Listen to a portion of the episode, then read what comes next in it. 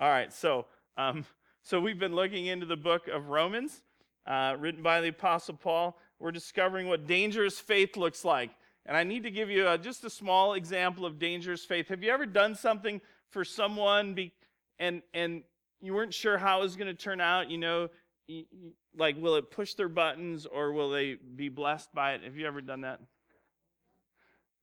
Yeah. Okay. Good. Good. Four of you have. Okay. So um so um last night Betsy, my amazing wife, said to me, "Hey, um, if you pick out a shirt for tomorrow, uh, I will iron it." I'm like, "Awesome!" So, uh, so I pick out a shirt and I bring it down. she goes, "Oh, that shirt?" I said, "Yeah, I, I really like this shirt." And she's like, "Okay." And so I went to bed early and, and she ironed my shirt. And when I came down this morning, everybody's still asleep. And, and I noticed my shirt was, you know, hanging up in the kitchen. But there were two other shirts hanging up in front of it. I'm like, now that's dangerous faith. so doesn't this shirt look great? I picked I picked the I got the hint. I picked the first one even, not the second one. So, uh, so uh, Betsy's been, yeah, making sure I look great all the time. For so when I got out of the army, the army was I'm colorblind. If you don't know that, the army was easy. You know, you you knew exactly what to wear every day, right? And it was color coordinated already. You didn't have to figure that out. And so when I got out of the army and I was working in business, you know, it's business casual. And so literally, well, we still had to wear a tie, I think. So she wrote on, she made a little chart, and she, on all my pants and shirts and my tie, she put a number, and then there's a chart. Pants number one goes with shirt 357 and tie two and four. That's no lie. We did that like for nine years. I would pick out my clothes based on her chart. Anyway, so dangerous faith. Now you know how I reacted, dear. I thought I was very appreciative of your dangerous faith. So. Now, when I say dangerous faith, I want all of us to understand, and, and if anybody ever listens to the tape from outside the church and just listens, that when we say dangerous faith, we're not talking about dangerous faith like ISIS and Al Qaeda. Okay, we're talking about dangerous faith following Jesus in such a way that we're danger a danger to evil, brokenness, and despair. Okay, so just so that's clear. So, um, so far, God, through the book of Romans, is encouraging us to trade a safe life for a dangerous faith.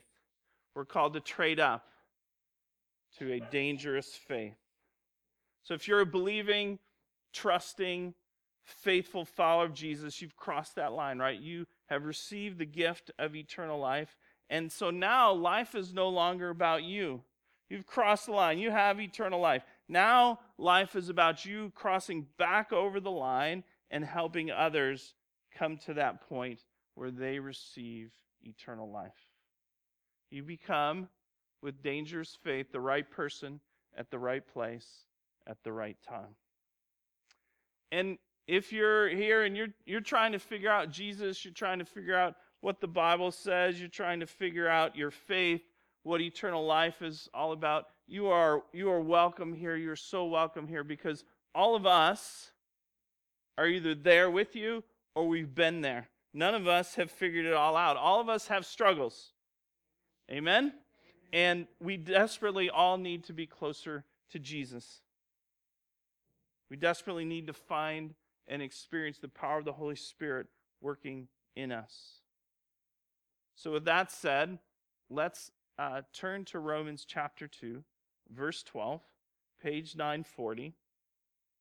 As we study the dangerous faith described in the book of Romans today, we see that our lives move in the direction of our hearts. Your life moves in the direction of your heart. My life moves in the direction of my heart. Why do people do the things they do? Thanks. Yes. Why does I've got a few more rhetorical questions, but you're right on. So why does a person get so drunk they get lost in their own neighborhood? They can't figure out which house is theirs, and so they're knocking on doors scaring the neighbors. Neighbors are calling the police, and three amazing Cleveland police officers have to come and walk that person home so they don't get in any trouble. Why does a man beat his girlfriend? Why does a person choose criticism and control over kindness and a servant's heart? Why do friends walk away when there's conflict instead of sticking around and working things out? Why do people get so angry and impatient? Why are people afraid of what others will think of them? Have you ever watched someone close to you?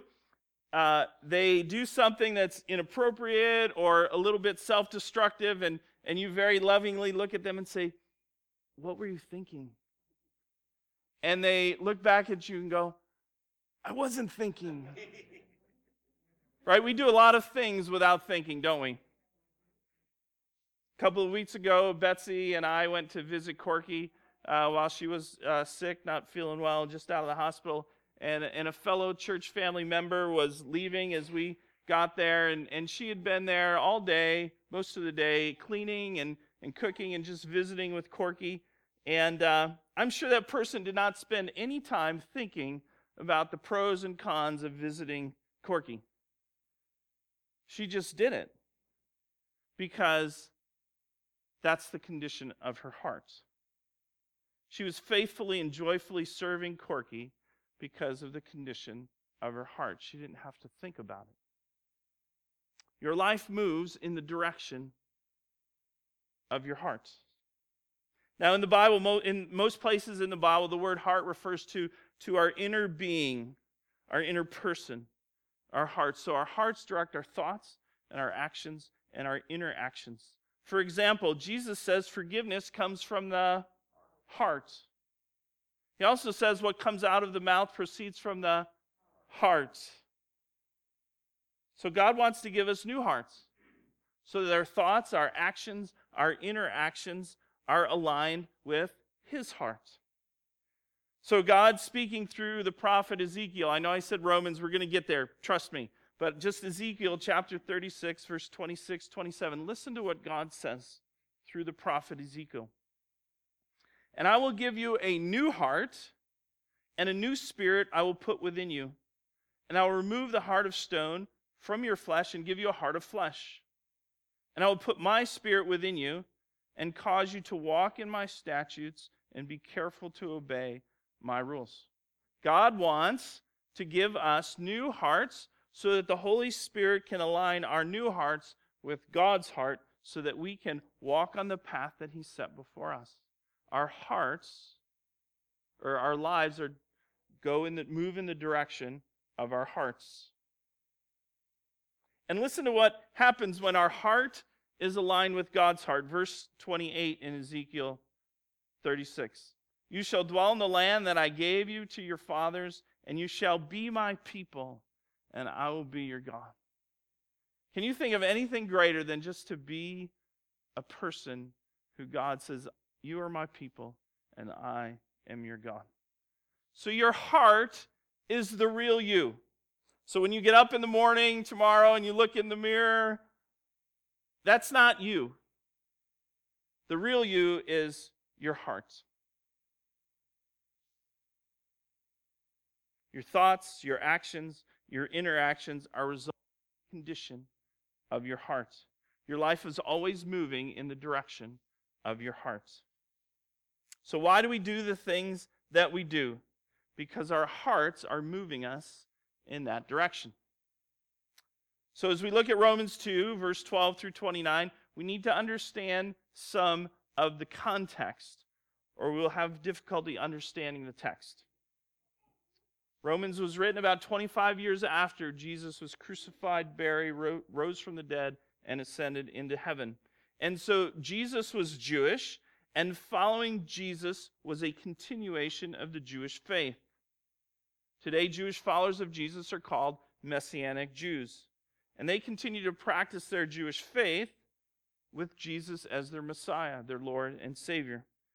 But at the time Paul wrote Romans, Jews were wrestling with being Jewish and following Jesus, and Gentiles or non Jews were wrestling with following Jesus but not being Jewish. So there was this, this swirling, this trying to figure out this faith that came from Judaism, but, but Jesus is the Messiah.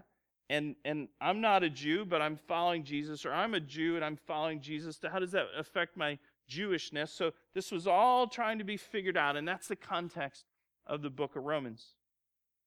Also, when Paul talks about the law in this passage, he's talking about the Torah, the first five books of the Bible, the foundation of the Jewish faith. A couple of years ago, we had a 10 week seminar on the Old Testament taught by a Messianic Jewish rabbi, Eric Lakatos. If you're involved in that, you knew how awesome that was. And uh, I want to read a quote from their website, and it says this about this subject. While many aspects of Torah are found in mess- Messianic Judaism as a unique expression of our Jewish faith in the Messiah, we do not believe that the Gentile church, so that would be us, or Gentile Christians universally, are called to the same expression as us. In fact, it is the unity of Jew and Gentile in Messiah, in Jesus, in spite of our cultural diversity, which glorifies God in the body of the Lord via the new man, meaning Jesus. In our view, therefore, it is wrong to admonish Gentile believers universally to think that they need to observe the Torah it is clear, furthermore, that the apostles dealt with the, this precise question of Gentile Torah observance and answered it in Acts chapter 15. So, if you want a little more context, look at Acts, Acts chapter 15 sometime this week. Take about five or eight minutes to read Acts chapter 15. It'll give you another sense of what we're talking about here. So, while this is our understanding to, uh, about Jewish and Gentile followers of Jesus today, this was all being figured out in 57 AD when the book of Romans was written. And so that's a bit of the context as Paul addresses Jews and Gentiles and how their faith works in the book of Romans.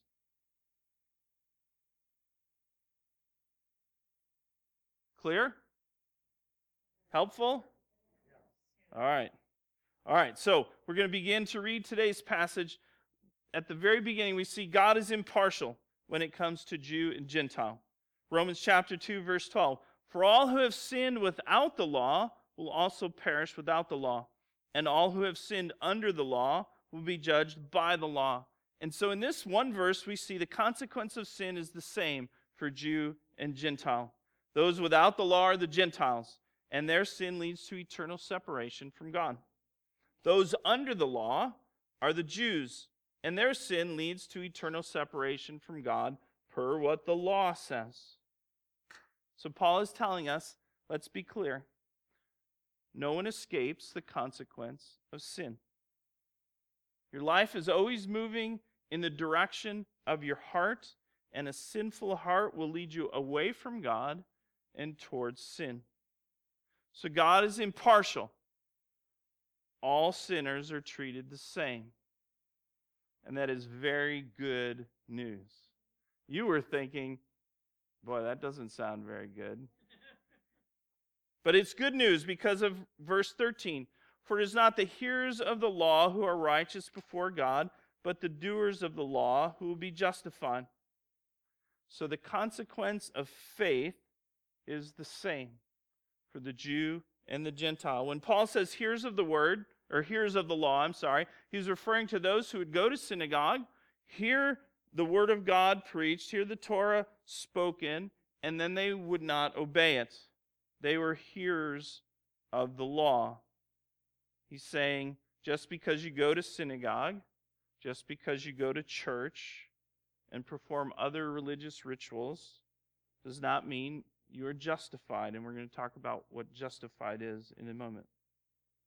Paul says that those who are doers of the word, those who are believing, trusting, and faithful followers of Jesus, they will be justified, the doers of the word. So it doesn't matter if you're a Jew or a Gentile. If you have a believing, faith, uh, believing, trusting, and faithful faith in Jesus, you will be justified. Your life is always moving you in the direction of your heart, and a faithful heart will lead you closer to God. So God is impartial, impartial. We are we we are all treated the same by God. So our physical appearance does not matter. Where we live, how much money we have does not matter. What we smell like does not matter. What we have done in the past or what we're struggling with today does not matter. All that matters is the condition of our hearts.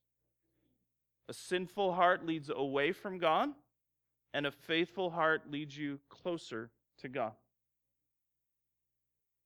Paul says it's the doers of the law justified.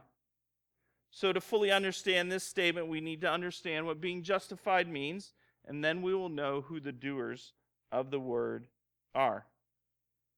The gospel, the good news of Jesus, calls us to believe in Jesus and trust him for our salvation, our rescue from life separated from God.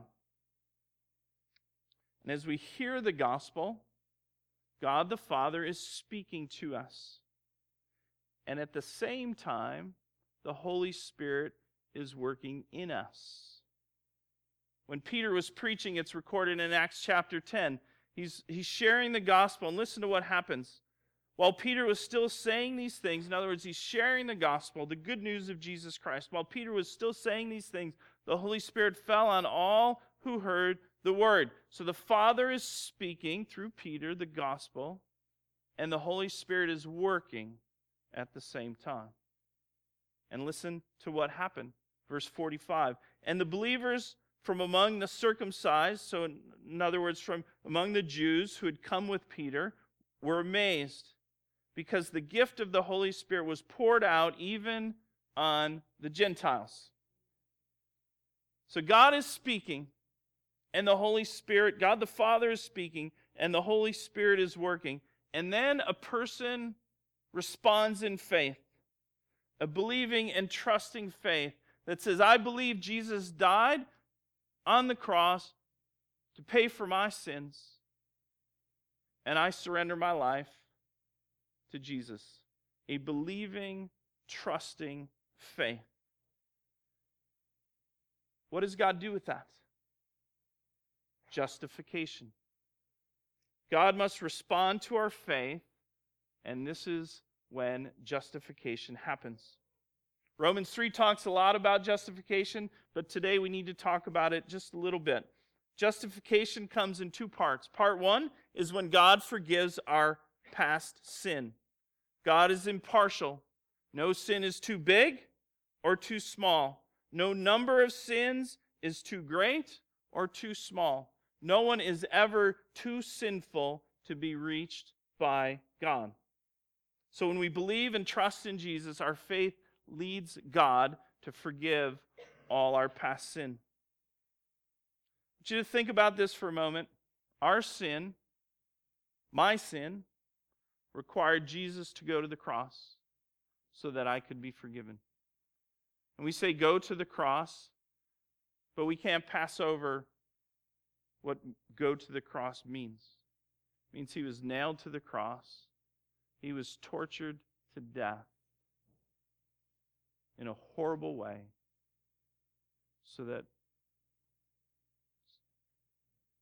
so that my sins could be forgiven by his father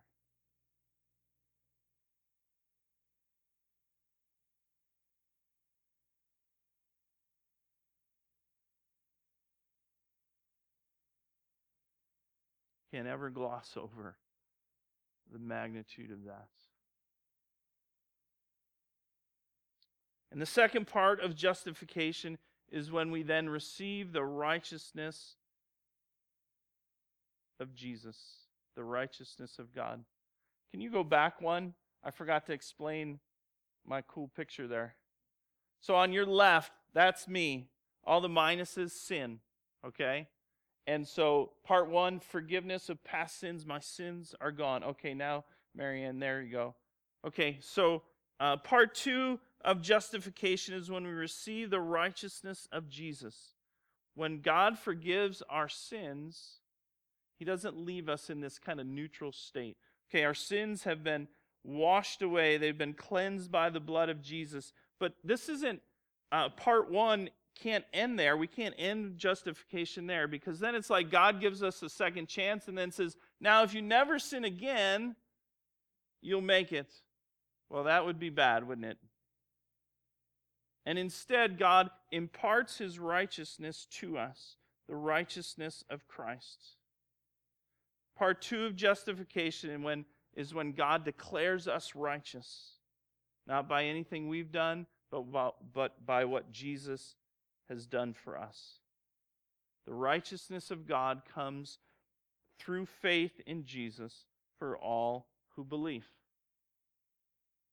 Do you remember being justified? You believed in Jesus, you trusted him with your life, your sins were forgiven, you were made righteous, not perfect, but you were made righteous in God's eyes. Do you remember? Tell that story. We're going to uh, have folks in the weeks ahead share their story with us, the church family about how God met them where they were at and change them, how they how God responded to them and their faith. So God's response to a faithful heart is justification, forgiveness of sin and receipt of God's righteousness. And remember what Paul said in Romans chapter 1 verse 16 and 17, for I'm not ashamed of the gospel for it is the power of God for salvation to everyone who believes, to the Jew first, and also the Greek, also the Gentile. For in it the righteousness of God is re- revealed from faith for faith, as it is written, the righteous shall live by faith. The righteous shall live by faith. The righteous shall live by faith. When you're forgiven and made righteous, you really begin to live. You're believing, trusting, faithful faith now becomes dangerous, dangerous to evil and brokenness and despair. So your life is always moving in the direction of your heart, and a faithful heart will lead you on a path that will be dangerous, dangerous to evil and brokenness and despair.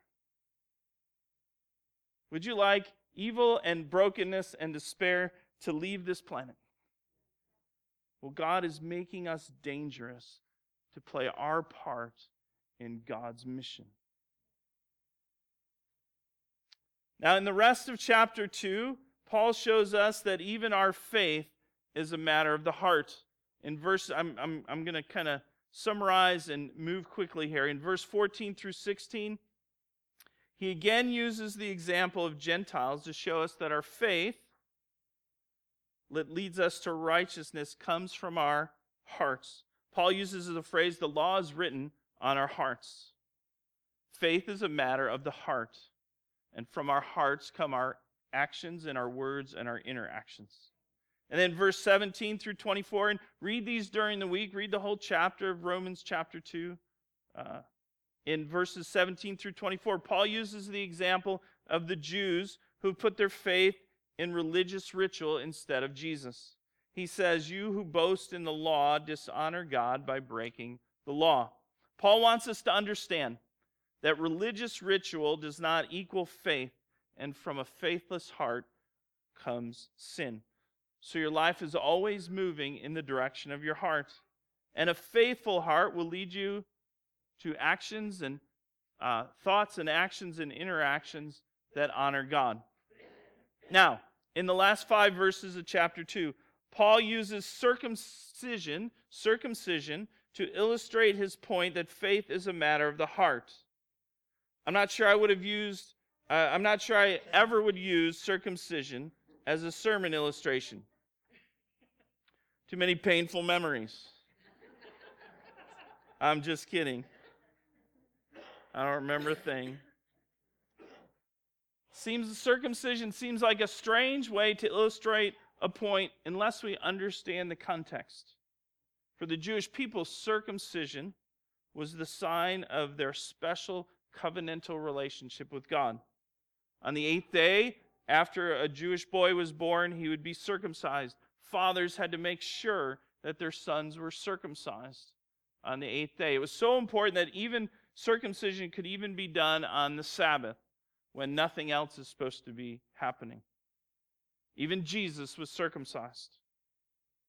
So Paul uses the important Jewish ritual to make his point that religious ritual does not equal faith.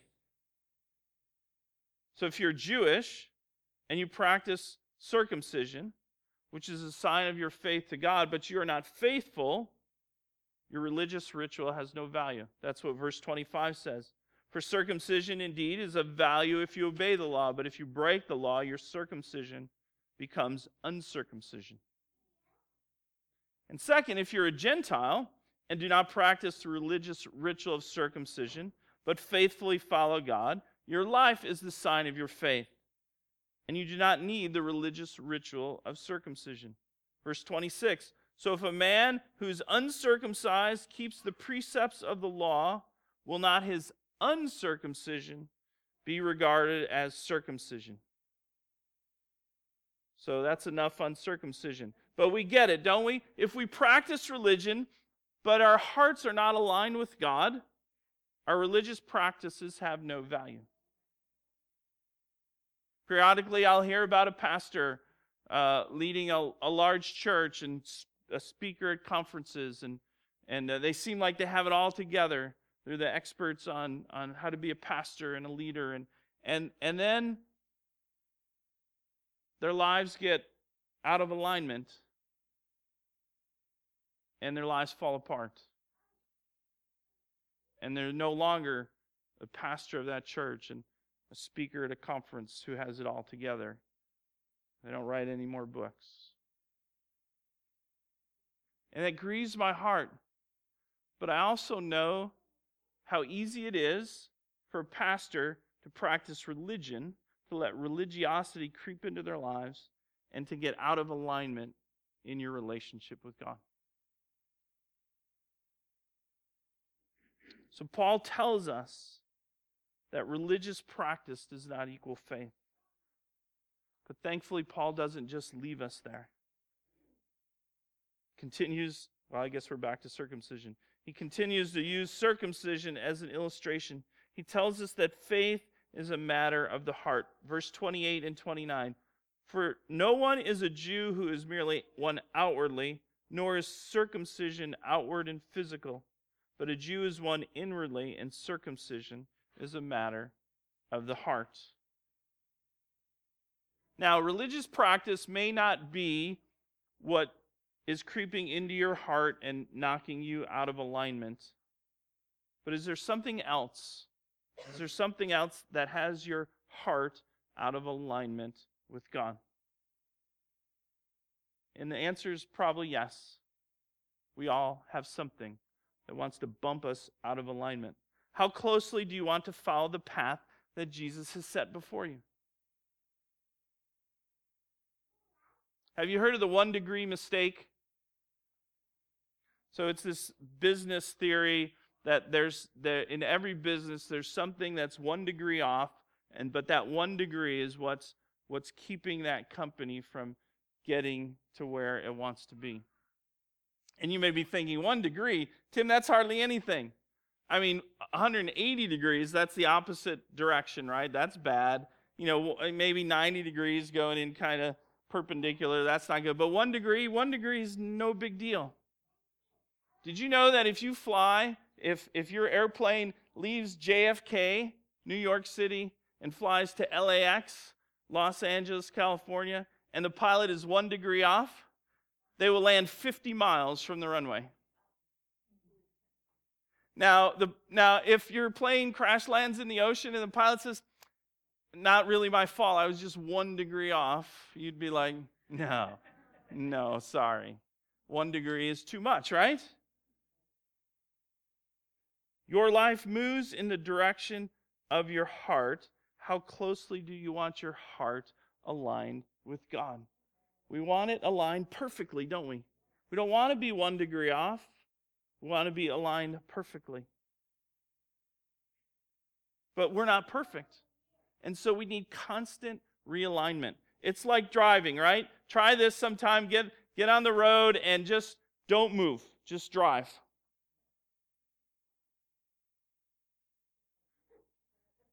Right, you're going to run into something. Even if even if you turn, even if it's a perfect straightaway and you just do this, you're going to crash. You're constantly correcting, constantly adjusting because the road and your car won't keep you aligned. I was driving the church van the other day and uh, I took my hands off the wheel just for a moment to put my gloves on. And oh man, that thing is so out of alignment. I'd asked for a mechanic recommendation, but I already got one from the first service. The van like went woo. I mean, I had like I had like a millisecond to grab that wheel and not hit a mailbox. Yeah, no. I mean, yes, but no. Jesus like, no, you take the wheel. So your life moves in the direction of your heart, and faith is a matter of the heart. So to line your heart with God's heart requires you to grow in your faith. So, how do we do that? How do we line our hearts with God's heart? We need to grow our faith. So, how about believing faith? To grow your believing faith, study the Bible. You got to do it. You get to do it. No one will stop you in our country from having a Bible, having 10 Bibles, having 100 Bibles, one in every room, one in every bathroom. It doesn't matter. You can you you get to study the Bible. I can't encourage you enough to study the Bible. If you don't know what to do, I, I don't know, I don't I don't get it, Tim. Call me. We will we will make it happen. It, if you say, you know, Tim, I want to study the Bible, but I don't have enough time, you have enough time. And you know you have enough time. I asked if this next one was too harsh in the first service, and they said no, so I'm going to share it. So if you say, uh, you know, Tim, I, really, to be honest, I'm too lazy to study the Bible. Or, you know what, I've arrived, I don't need to study the Bible, I've got it figured out then here's what you need to do tighten your seatbelt because you're going to crash land 50 miles from the runway. You know what I'm saying? All right, so to grow your believing faith, study the Bible. To grow your trusting faith, set God focused priorities and plans. When you get home, even this afternoon, think about your week. Look at your week. Are my priorities and my plans focused on God? Do they keep, keep my heart aligned with God's heart? And if you answer and say, mm, I could adjust, then, then make a change. Make one change. Change something that will help your week be more focused on God. Because if you're not focused on God, you'll never trust Him because you're not letting Him show Himself in your priorities and your plan. Jesus said it this way Matthew 6 Do not lay up for yourselves treasures on earth where moth and rust destroy and where thieves break in and steal, but lay up for yourselves treasures in heaven. And Jesus isn't talking about money, he's talking about your life. Your life is a treasure. Lay up for yourselves treasure in heaven where neither moth nor rust destroys and where thieves do not break in and steal. For where your treasure is, there your heart will be also. And to grow your faithful faith, keep in step with the Holy Spirit, demonstrate the fruit of the Spirit love, joy, peace, patience, kindness, goodness, gentleness, faithfulness, and self control. Demonstrate that. If you are a follower of Christ, the Holy Spirit lives in you and is just waiting to be loving and kind and faithful and, and self controlled. And so let that come out of you. The work of the Holy Spirit, let it come out of you. Thinking, well, I don't really get all that. How do I keep in step with the Spirit, Tim? Read Galatians chapter 5. Start there. Take you about eight minutes. So, as we grow in our faith, we align our hearts with God. And as we align our hearts with God, we become dangerous to evil, brokenness, and despair. Your life moves in the direction of your heart. What direction are you going in? What direction do you want to go in? What will you do to stay in alignment with God's heart? Let's pray.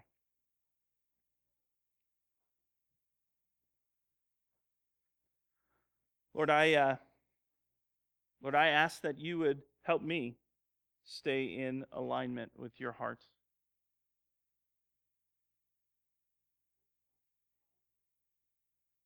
And Lord, I pray for our church family. Every person in this room, every person is here because they want to be closer to you. And so, Lord, would you help us? Would you help us get into alignment? Holy Spirit, would you work in us? Father, would you speak to us? Jesus, would you lead us so that our hearts are aligned with your heart so that we can be dangerous? Lord, there is too much brokenness. There is too much despair. There is too much evil in this world, Lord. And we know it grieves your heart more than it grieves ours. And so, Lord, would you help us be aligned with you so that you could use us to help people out of brokenness and despair, to help people away from, move away from evil and experience your grace and your mercy and your love. Lord, we want our hearts to be aligned with yours so that our lives move in a direction that honors you. And we pray all this in Jesus' name. Amen. Amen. Thanks for listening today. Subscribe to the podcast now, and for more info, including sermon outlines, visit our website at www.kurtlandchristian.org.